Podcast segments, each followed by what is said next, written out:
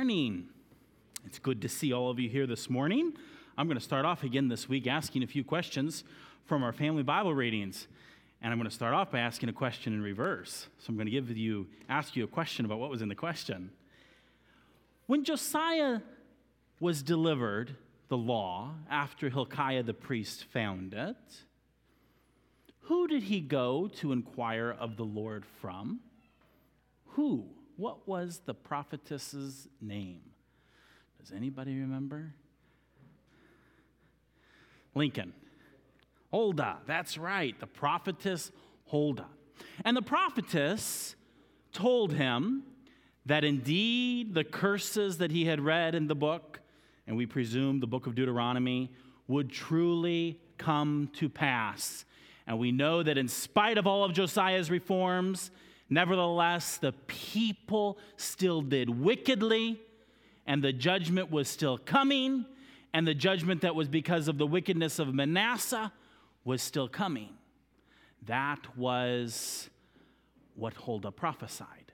But there's one other piece of the prophecy, one other piece that um, I wonder if anybody remembers it had to do with Josiah himself. It's a really important piece of her prophecy. William? That's right. Did you all hear that? it would not happen until after he died. And she said that he would be gathered to his grave in peace. Right? Okay, now, I wonder how many of you, in knowing that, think back and say, Yep, that's right. Or, Is that right? How many of you are like, Yep, that's right? Oh, nobody knows how to answer. How many of you are like, is that right? And how many of you are like, that's not right? And how many of you just don't know? okay, good. Well, that gives me a little bit of an answer um, as to where we're going to go this morning. Because that prophecy is important, it's a big deal in the life of Josiah. So, in starting off with Josiah, I would like to recap where we've been. Um, do I see Gavin back there? Yes, Gavin's back there. Gavin, can you come on up here? And Jared, you come on up here. And um, a few weeks ago, we had a 20 year old. Who was my 20 year old? It was one of the Vanderwerfs, wasn't it? Yes, come on up here. And then um, I had a 26 year old, and he's not here. Huh? Oh, Mr. Mr. Toole's claiming to be a 26 year old. Ah, uh, how many how many do I have in the 25, 26, 27 year olds here this morning? Do I just have one? No, brother Ray isn't that. Boy, oh boy. Is it just Ethan? Is Ethan the only guy I've got here right now that's in that age range? Oh, I've got Bruce too. And they're both working. Ah, it's a good age range to be working. Uh, can you cover for Ethan just real quick for sake of illustration? So, Ethan, you come on up here. And then remember last time I told you that the other point of Josiah's life is when he was 39 years old. So if we look up here, why don't you stand right over here? We've got him at eight years old, right here. This is when he began to reign, this is when he became king. Then, when he was 16 years old, it tells us he began to seek after the Lord God of his father, David. When he was 20 years old, presumably because of the age of accountability, he began to exert his authority and he began to bring about reform, religious reform in the nation to remove idolatry. And then when he was 26 years old, the book of the law was found in the temple and he, he read it, had it read publicly, and then in earnest, he began religious reform. And then to tack on the next stage, where we're at today, is when he was 39 years old. I'm not yet 39, but I'm see, look, all you guys are trying to act younger. I'm trying to act older. 39 years old is where we're at today. So these are the key points in Josiah's life that we see up there on the timeline from 640 BC to 609 BC. We find him as an eight year old, a 16 year old, a 20 year old, 26 years old, and then 39 years old. So when he was 26 year old is when he went to the prophet Huldah, and the prophet Huldah told him that the judgments that were coming, that were prophesied in the book of Deuteronomy for the nation's disobedience, would indeed come, but they would not come in his lifetime. And so here now, I am 39 years old, King Josiah. Thank you, guys. You may be seated. As we launch into our lesson here, um, I'd like to begin with a word of prayer. Let's pray together. Gracious God, we thank you so much for your word. We thank you so much for your inspired record. Lord, I pray that we would be able to learn from it. I pray that we would heed lessons that you have established in your word by these examples, that we would know them. And bless us now and teach us, we pray. In Jesus' name, amen. Well, Josiah is now 39 years old. He has continued his religious reform and he has continued to be a king unlike any other king since the days of David. But you know what? All around King David, the world is falling apart. Not just spiritually in his own land, but the nations around him are falling apart. I have here a map of Israel. And um, you can see here, Judah is in this region here, with Jerusalem right here. Egypt is down here. Assyria is up here. And Babylon is over here. Now, for a long time, Egypt has not been a world power. Egypt, all the way from the days of the Exodus, really have not regained the power that they had back in the days of the Exodus. But they keep trying. They keep trying and really hard. They've had a hard time with Assyria, just like everybody has. Assyria, the kingdom up here, you all know about Assyria. Tiglath-Pileser, Sennacherib, those guys, they're all from Assyria. They've been causing a whole lot of trouble. In fact, it was the northern kingdom that was carried away captive by the Assyrians. And you remember when they came in and carried away captive the northern kingdom, they also came down in Judah and pretty much had conquered all of Judah except Jerusalem. That was in 721 BC, 722 BC. And now, not long has passed, a few hundred years. 722, we're now in about, oh, what is it, 609 BC, so about 110 years. And Assyria is no longer the world power. Assyria had conquered Egypt, had conquered Israel, had almost conquered Judea, had conquered Babylon. Babylon had been their slaves. In fact, they used Babylon as a place to put their slaves. But now, in 609 BC, Assyria doesn't even seem to exist. In fact, we're going to read about the king of Assyria today. But you know, it's not really the king of Assyria. He's really the king of Babylon who has conquered Assyria and declares himself as king of Assyria. It's not really anything from the Sennacherib family or Tiglath-Pileser's family. It's actually a Babylonian who is the king of Assyria. So, Syria, the world great, mighty power, has fallen, which, by the way, is a fulfillment of the prophecies of Isaiah. Isaiah said it would happen, and it's happened. Now, the king of Assyria is actually the king of Babylon. But there's still problems because the king of Babylon is moving across the world just as the Assyrians, and he's wanting to be the king of the Assyrians. He's wanting to be the king of Israel. He's wanting to be the king of Egypt. And there's a guy down in Egypt whose name is Necho. He is the king of Egypt, Pharaoh, king of Egypt, Pharaoh Necho. And he is terrified of the Babylonian king, who's now also claiming to be the Assyrian king. And so, actually, God commands Pharaoh Necho to go and fight against the king of Babylon, who's also fashioning himself as the king of Assyria. God tells Pharaoh Necho to go fight him. So, right now, the Babylonian king from over here has conquered north and conquered the, Syrian, the Assyrians and is moving over this way along the Fertile Crescent, has come to Carchemish, a city up here. And what's his next target? Well, as he would come down south, he's going to come through Israel, a part of Assyria at this time. He's going to come to Jerusalem. And you know where he's going to end up?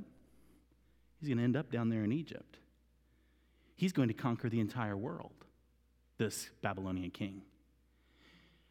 And God tells the king of Egypt to go fight against the king of Assyria, who's actually the king of Babylon, up at Carchemish, way up here in the north. Well, if you were looking at this map and you had to get from Egypt up here to Carchemish, where would you go? How would you get there? Well, it'd be pretty simple. You'd come along through here and you'd come down into here to the Jezreel Valley. This is all mountain. This is hard to travel in. And so is this hard to travel in here, especially when you're trying to get through in this area here. And you'd come on up through here, the Jezreel Valley, and then you'd come on up here to, to Carchemish to fight against the king of Assyria. Which means that you're traveling right through Judah.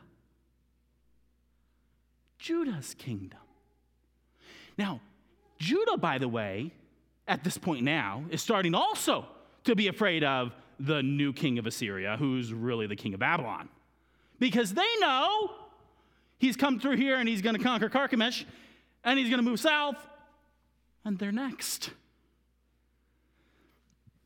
So now we take our Bibles, or if you have your harmonies, turn with me to 2 Kings chapter 23 and we're going to begin in verse 28.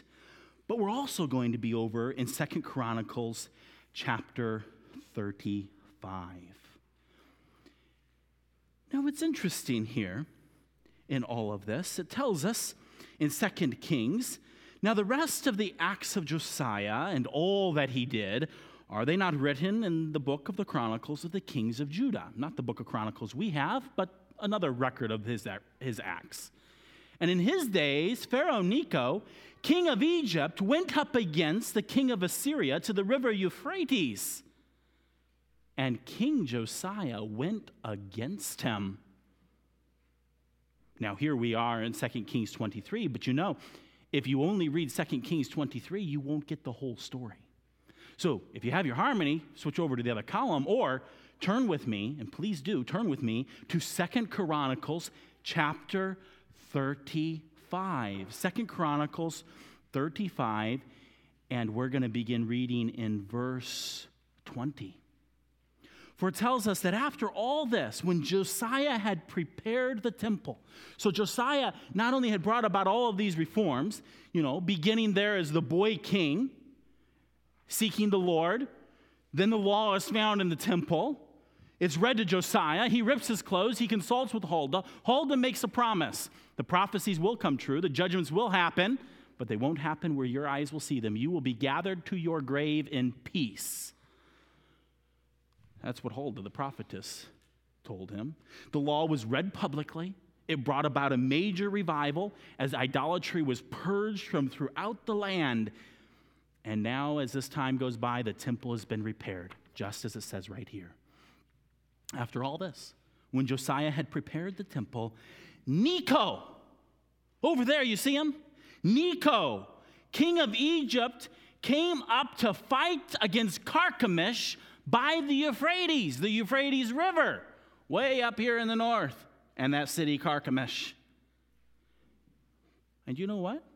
He came through here. Either he came down through this Jordan Valley region, or he came up through this way and then crossed in here to the Jezreel Valley.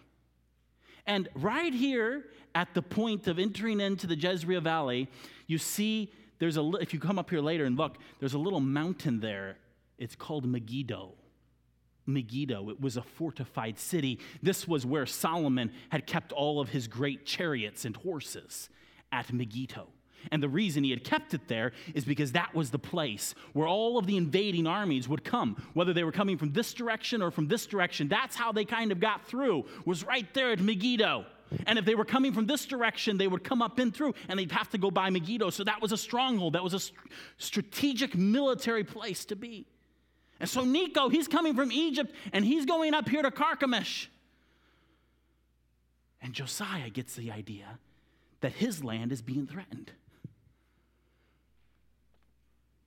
And so he begins to assemble his warriors, his military, to go out and to confront Necho, Pharaoh, king of Egypt.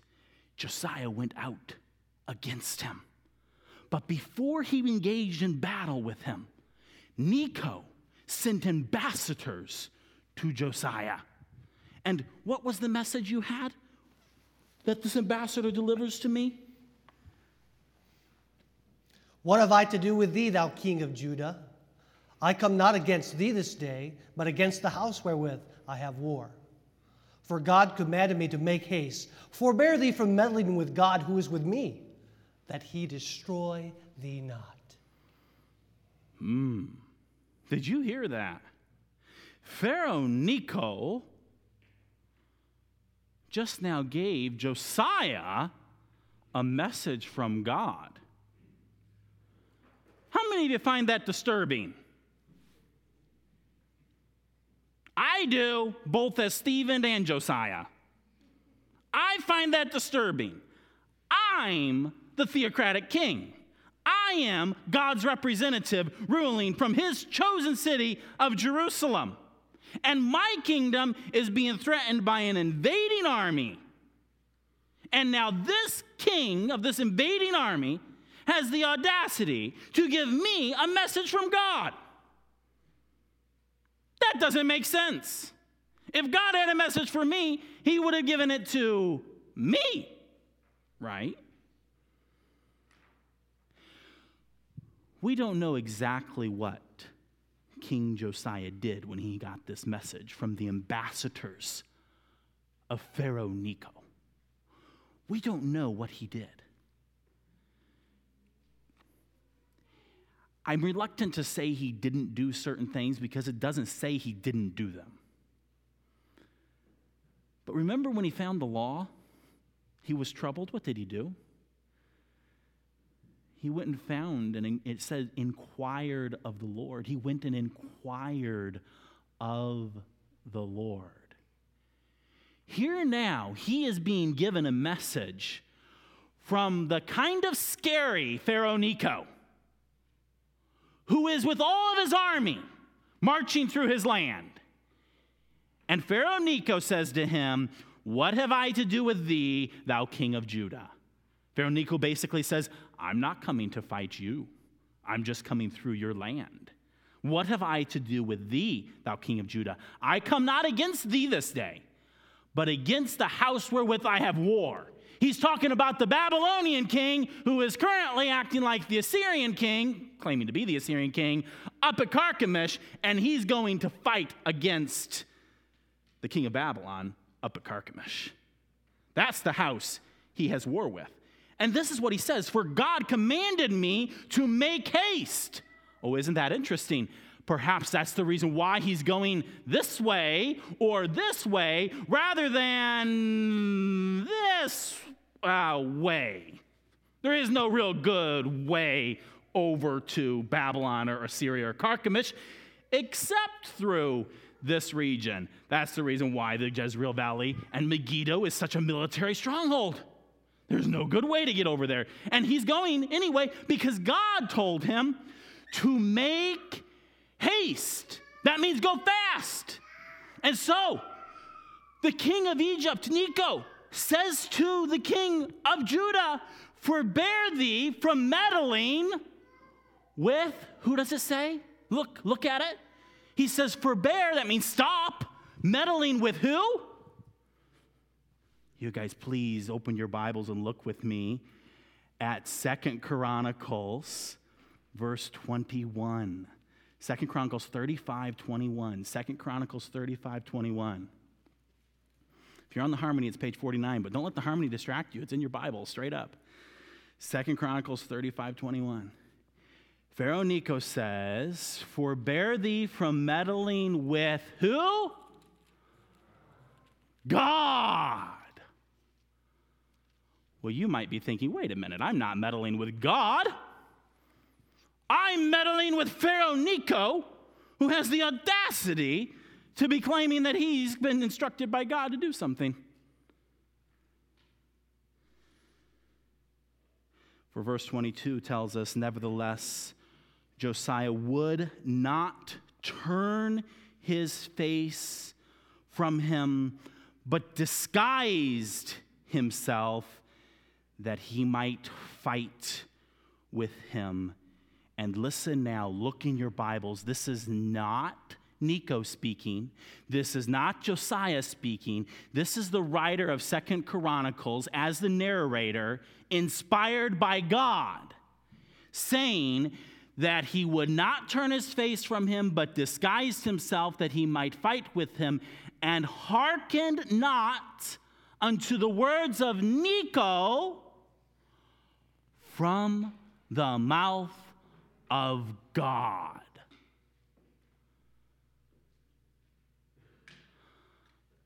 Oh, Josiah, Josiah, no, no, no.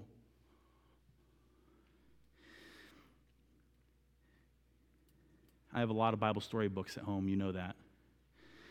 You know how many of them just leave us with Josiah as the 26 year old king bringing about reforms in the land? And they never tell us his end. They just leave him as this great, good king. So spiritual. God, the Holy Spirit, is more honest. And I think that the Bible storybooks do a disservice in not recording the full truth.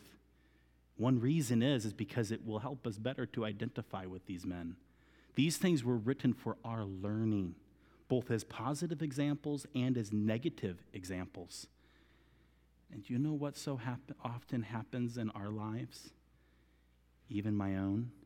There are times when I am very excited about God and about His Word and about obeying Him and knowing what He has to say. But sometimes we let God's Word get stale. We don't value it, we don't honor it. We feel like we already know what God has said. We're experts in Christianity. We already know it all. And then when we're confronted by somebody who, hmm, is even a pagan speaking truth to us, we reject the truth rather than going back to the scriptures. Or we might find someone who we think is a compromiser who speaks truth to us. And we won't listen to them because they, they who are they to speak to me? I'm the spiritual one here. I'm the greatest king of Judah since David. Oh, my friends, let's not be like Josiah Let's not be like Josiah and fail to inquire of God and know his way. Even in this case here, God is using a presumably godless pagan heathen. Oh, the Egyptians were known for their, their weird idolatries. And yet, God is using one of them to give a message to Josiah and Josiah has prophets all around him of whom he can directly inquire in this case. He's a little different than we have today. He can go to he can go he can go to his his his cousin his cousin second cousin once removed Zephaniah and inquire of the Lord. The book Zephaniah that prophet's alive during Josiah's reign. He, he could go to Jeremiah the prophet and inquire of him. In fact, he could go to Daniel and inquire of him. But Josiah is not recorded as inquiring of anyone except himself. Instead, he refuses to hear what Pharaoh Necho has told him, that God has told him. See, that's another lesson for all of us to learn. Sometimes, sometimes we, we hear others speak and we either don't think they're qualified to speak the truth to us and we discredit them, or, um, or we think ourselves too good of it for it. That's what's implied here that Josiah did.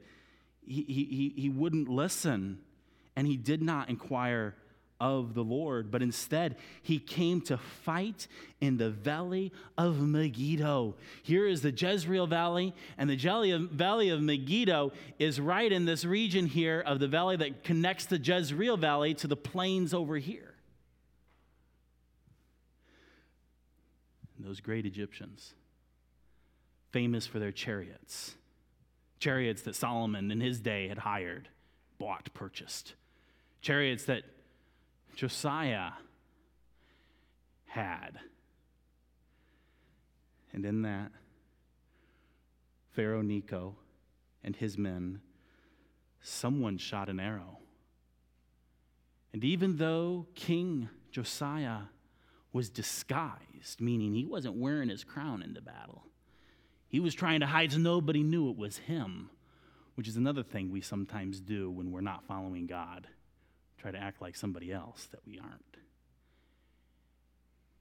One of the arrows of Egypt hit Josiah, wounded Josiah.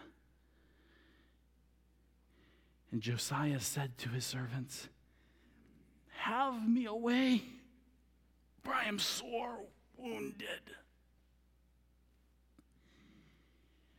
And his servants, therefore, took him out of that chariot and put him in a second chariot that he had, and they brought him to Jerusalem,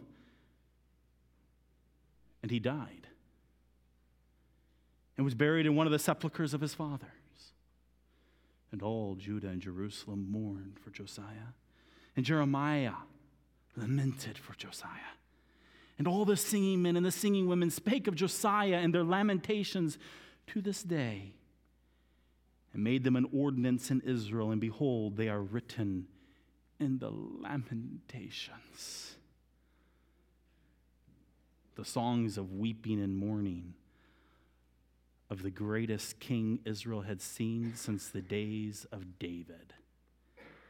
His life cut short, and presumably because he would not hearken to the word of the Lord as given to him by Pharaoh Necho, king of Egypt. Now I have a question. What about Huldah's prophecy? What about Huldah's prophecy? Do you remember that prophecy? If we turn back to that prophecy, it's, it's important for us to, to recognize what she had said to him. It's, it's back in Second Chronicles chapter 34.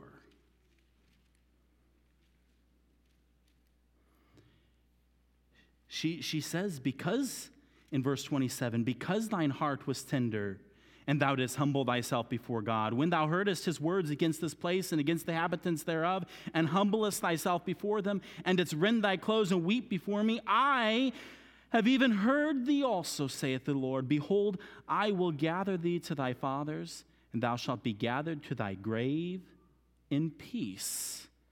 Neither shall thine eyes see all the evil that I will bring upon this place and upon the inhabitants of the same. So they brought the king word again. So tell me, did Huldah get it wrong? No, that's right. Do you know why? Because being gathered together in peace to the grave means a whole lot more than not dying in battle.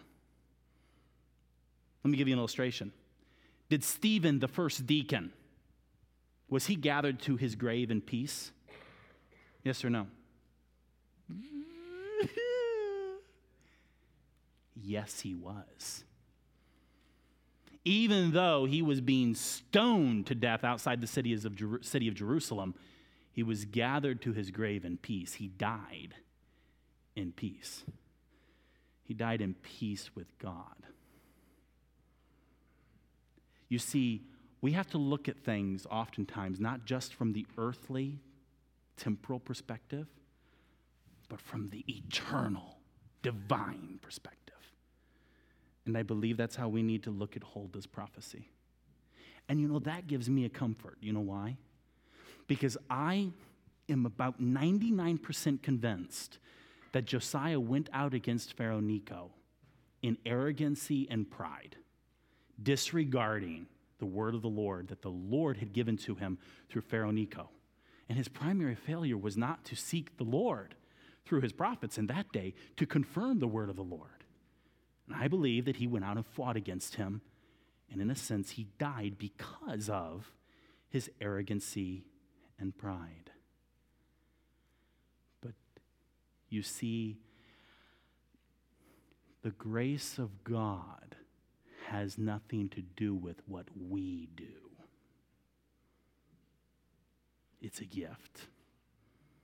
And Josiah received forgiveness for his sins. He was redeemed because he had faith in God.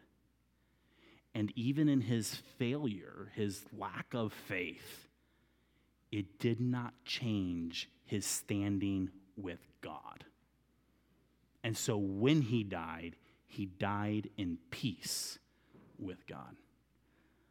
It's awful sad to consider how he died. I've asked the what if over the years about Josiah over and over and over again. And you know what? I'll tell you, heads up, there's no reason to ask it because you'll never get a conclusion. There is no what ifs. Josiah had inquired of the Lord. What if Josiah had not gone against Pharaoh Necho? I don't know. I've come up with all kinds of imaginative stories of what ifs. Some of them I could write a historical novel about, but I won't because the Bible's silent on it. The what ifs. And so we look here at this situation and we see it from the eternal perspective.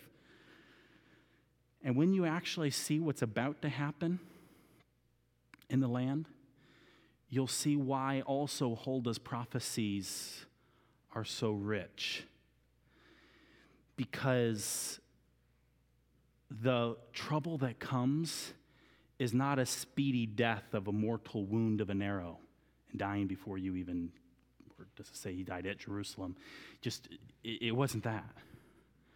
The troubles that come and what begin to happen as we look now at his family and the kingdom is disastrous and horror of horrors. And so when I look at Huldah's prophecy and I look at the end, I say, what, what is this? I look at it from the eternal perspective in his relationship with God. And then I also look at it and say, what could have, would have happened if Josiah had inquired of the Lord? And I don't know. I simply ask the question so you know what it does for me then now today. I'm Josiah's age. And in a sense, as I look at Josiah's life and I see him from a child and is growing and is growing, I, see his passion as the 20 year old and the 26 year old. There's a little bit in which I see him in his 39th year, and I see similar traits in myself, which causes me too, as I hope it does for all of you. Take heed. Observe Josiah. Take heed when we see him fall, take heed. Are we inquiring of the Lord? Are we seeking him day by day and trusting in him always? Josiah is dead. And you might think some time would pass before the calamities start, right? Mm, no. No. Here you can see Josiah's family. Josiah was the king. You see, he had four sons. He had four sons here. The first one here, Johanan, we don't know much about. We presume that he died young. He doesn't appear in this situation. Well, when it is learned that Josiah is dead, who do you think you would naturally have be the king next? If we presume that Johanan is dead, who would be next? Who? Jehoiakim. Bah, but that's not the case. Now, I'd like to write a historical novel on this one too. I wonder and curious why and how and what. What was going on? I don't know. All I know is that the Bible tells us that the people chose Jehoahaz, the youngest brother, to be king. The people chose him. I wonder if Jeremiah was a part of that. I have a theory, and it's, it's another discussion we'll talk about actually this afternoon, that, that it's possible that Josiah, well, we know Josiah adopted his grandson, Jeconiah, as a legal heir. He adopted him as a son. We have evidence of that in the New Testament and in the Old Testament chronologies. He was adopted as a son, a legal heir, which implies that he also may have then thereby chosen him to be the legal heir. But nobody wanted an eight year old as the king, even though Josiah had been an eight year old when he was king. So they rejected that, and they rejected the oldest, too, and chose the youngest.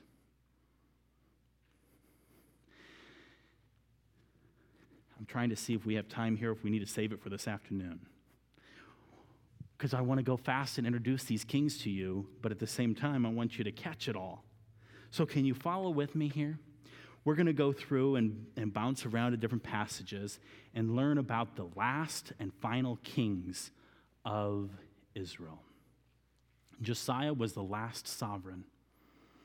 From this point on, the kingdom of Judah is a vassal kingdom. Do you guys know what that means? You know what that means, Nathan? A vassal kingdom means that he's not really the powerful king. He's not king all by himself. He is accountable to a different king. There's another king that's greater than him. And in this case here, Jehoahaz, the king that is greater than him, is guess who? Ooh. Pharaoh Necho took his hat off. That thing gets hot, doesn't it? Pharaoh Necho. Pharaoh Necho is his sovereign. Jehoahaz becomes king, and here it tells us the people of the land took Jehoahaz, the son of Josiah, and anointed him. This is 2 Kings 23 30, and anointed him and made him king in his father's stead. Jehoahaz was 20 and 3 years old when he began to reign, and he reigned three months in Jerusalem. Did you catch that? Three months in Jerusalem. And his name was Hamutal or his mother's name was that, and the daughter, who was the daughter of Jeremiah of Libnah, not the prophet Jeremiah, because according to Jeremiah 16, Jeremiah the prophet was never married. Then we continue on into verse 32, 2 Kings 23 32. It tells us he did that which was evil in the sight of the Lord according to all that his fathers had done. Ah! I'm going to give you a heads up. Of all the remaining kings of Judah, none of them is good. And if you want to know the full summary of these kings, you need Jeremiah chapter 22. So take your Bibles and keep, keep, keep your finger here in 2 Kings 23, but take your Bibles and open it to Jeremiah 22 because that's where we're going to learn some things about these kings. In Jeremiah 22 and verse 10, listen to what Jeremiah prophesies in the streets of Jerusalem. The prophecy actually began in verse 1. Weep ye not, he says, Jeremiah 22:10. Weep ye not for the dead. Part of the reason why he's saying weep not for the dead. Wait, wait a minute. Didn't it say that he's the guy who wrote Lamentations for the dead? Well, weep not for the dead, neither bemoan him, but weep sore for him that goeth away. For he shall return no more, nor see his native country. For thus saith the Lord, touching Shallum, the son of Josiah. Shallum is another name for Jehoahaz which reigned instead of Josiah his father, which went forth out of his place, he shall not return thither any more, but he shall die in the place whither they have led him captive, and shall see his land no more. Shallum is Jehoahaz, Josiah's son, king after Josiah. He reigned for three months, and it tells us in 2 Kings 23 33 that Pharaoh Necho put him in bands in Riblah that's interesting because Riblah is up here. Riblah is up here. Jerusalem, remember, is down here. Right here. Riblah is up here. And Pharaoh Necho put him in bands in Riblah. I want to write a historical novel. How on earth did he get to Riblah? I have no idea. Somehow he got to Riblah. And Pharaoh Necho met him in Riblah, and Pharaoh Necho said, Put him in bands, put him in chains, that he might not reign in Jerusalem. Tells him that they put the land to tribute of 100 talents of silver and a talent of gold, 750 pounds of silver and 75 pounds of gold. That's what he demanded of him, which isn't actually very much, considering some of the others who have put under tribute in times past. Remember the days of Solomon when silver was counted as stones in its abundance in the street? But then, what happened? Well, Pharaoh Necho put, put um, Jehoahaz in chains in Riblah in the land of Hamath. And he took Jehoahaz, it says in 2 Kings 23 34, away, and he came to Egypt, and he died there, just as Jeremiah had prophesied. He would be taken from his native land, and he would not return. He went somehow, got up here, met up with Pharaoh Necho in Riblah, and he ended up in Egypt, where he died. So, Pharaoh Necho, 2 Kings 23, verse 34. He made Eliakim, the son of Josiah, king in the room of Josiah, his father. And you look up there and you go, uh, who's that? I don't see him up there. Well, this afternoon we're going to take some more time to look at these kings because they all have different names. One of them has three names. This guy here starts off as Eliakim, the son of Josiah, king of Judah, but it says that Pharaoh Necho turned his name to Jehoiakim. You see Jehoiakim up there? So Jehoahaz, he gets bound and carried away to Egypt. And um, Jehoiakim, here, becomes king. Jehoiakim. And it tells us that he was five, 20 and 5 years old when he began to reign, and he reigned 11 years in Jerusalem. 11 years is how long Jehoiakim reigned. And so if we look here again at our timeline, we see Joash and we see Jehoahaz. Now, you might recognize the name Jehoahaz. Don't confuse them. Have you, you recognize the name Jehoahaz?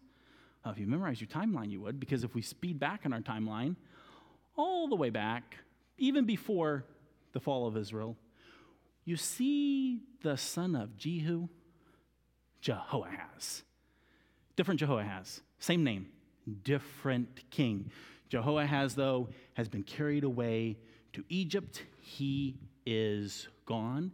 And his brother, now named Jehoiakim, becomes king when he was 20 and 5 years old. And so, how about this guy? Think he was good? No. He did that which was evil in the sight of the Lord, according to all that his fathers had done. That's the only statement we get in Kings and Chronicles. But if you look in Jeremiah 22, verses 13 through 19, we get the rest of the story of this king, King Jehoiakim. And in light of President's Day tomorrow, I'd like to spend a little bit of time looking at this description in Jeremiah 22. Look with me here. Jeremiah 22, verse 13 through 19, is Jeremiah's woe prophecy pronounced upon Jehoiakim. You see our king Jehoiakim. So we've seen Josiah as king, and we've seen it now past Jehoahaz, and now it's Jehoiakim. Listen, Jeremiah 22, verses 13 through 19. Woe unto him that buildeth his house by unrighteousness, and his chambers by wrong, that useth his neighbor's service without wages, and giveth him not for his work. You see the tax that Pharaoh Necho put upon this king? Ah. Wonder where he got it. By exploiting his people this king, this one that saith, verse 14, I will build me a wide house and large chambers, and cutteth them out windows, and it is ceiled with cedar and painted with vermilion. Cedar, the exotic, expensive paneling. Wood, used for decorating homes. Oh, and even got paint. You know, we think of painting our houses as a normal thing. That wasn't so in this day. That was something only kings had. And now listen to the question Jeremiah asks of this king Shalt thou reign because thou closest thyself in cedar?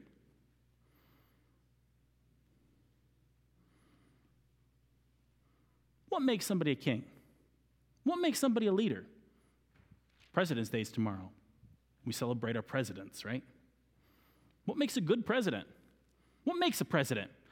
I know. It's because he lives in the White House, right? And so his job is to, to just have fancy state dinners and feasts and parties and um, live the high life, right? Right? Right? No. Hmm. Well, this is a question. Shalt thou reign because thou closest thyself in cedar? Because you got the wealth? Listen now as this Jeremiah calls him to remember his father.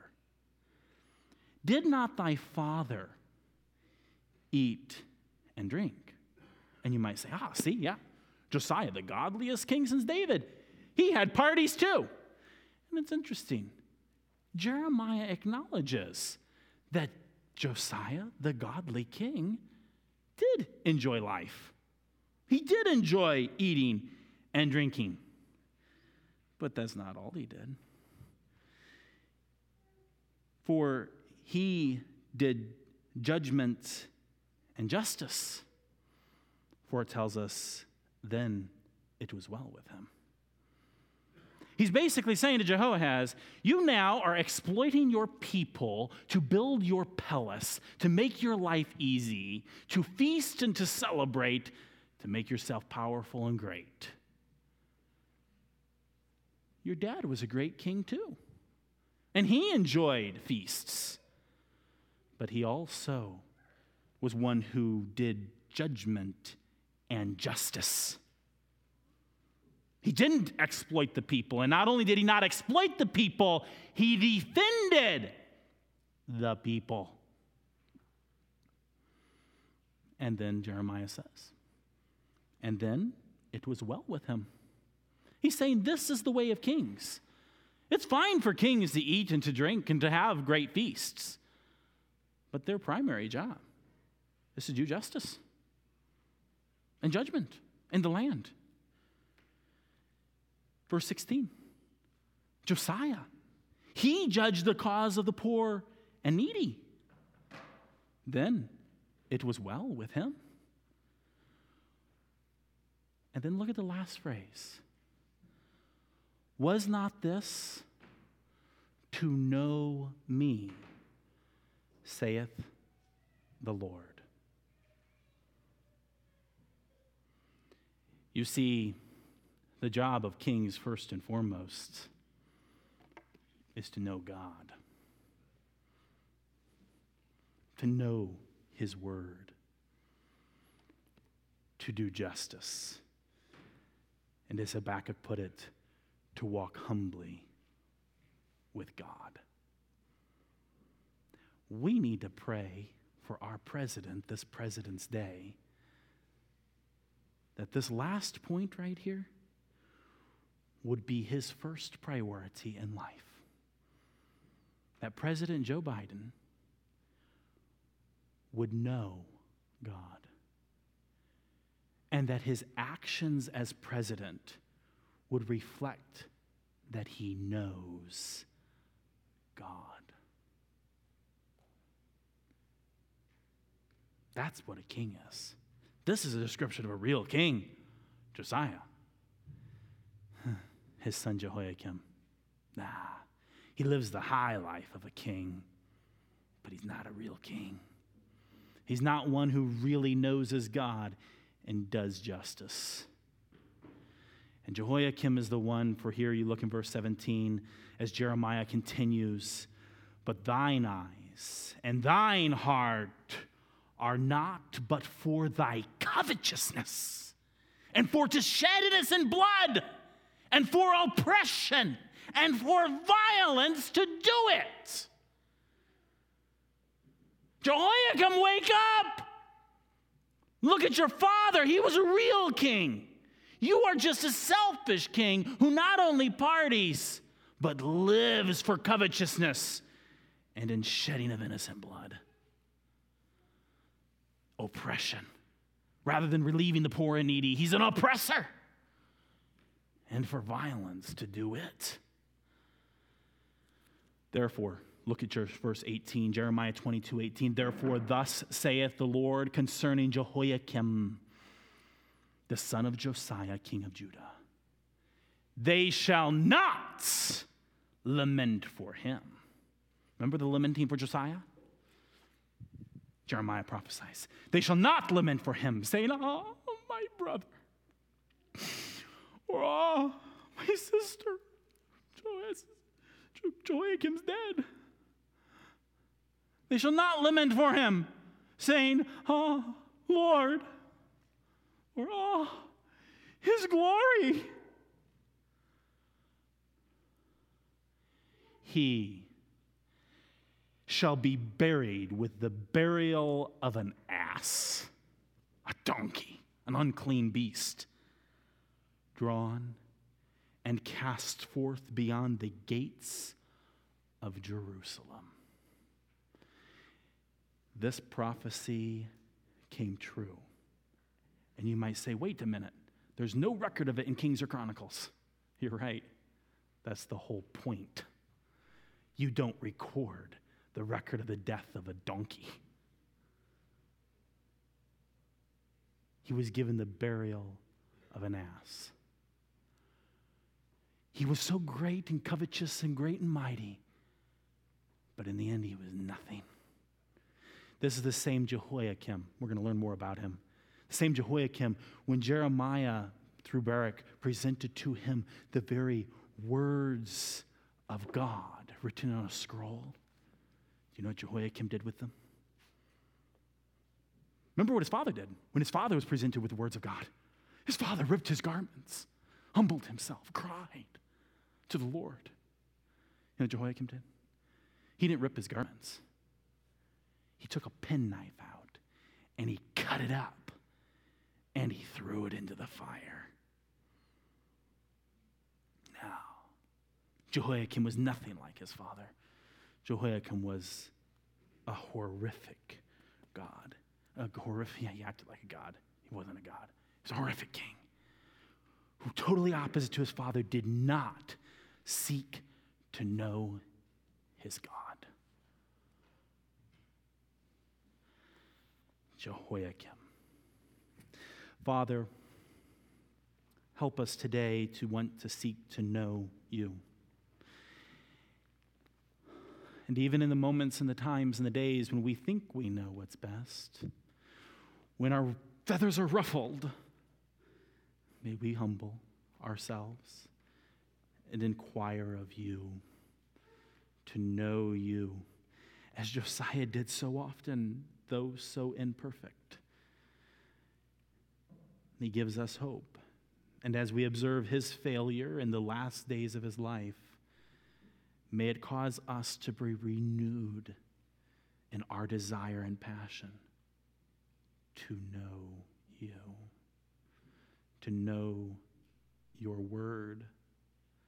Lord, You've put us in different positions, and in those positions, may we use the opportunities you have given to us to serve you. And Father, we also think of the king of our land, though not a king, a president. May he too know and learn from this account of Jehoiakim and Josiah. May he be a president who first and foremost seeks to know you. And then, as he executes his office as president of this great land, may he seek to uphold righteousness and justice.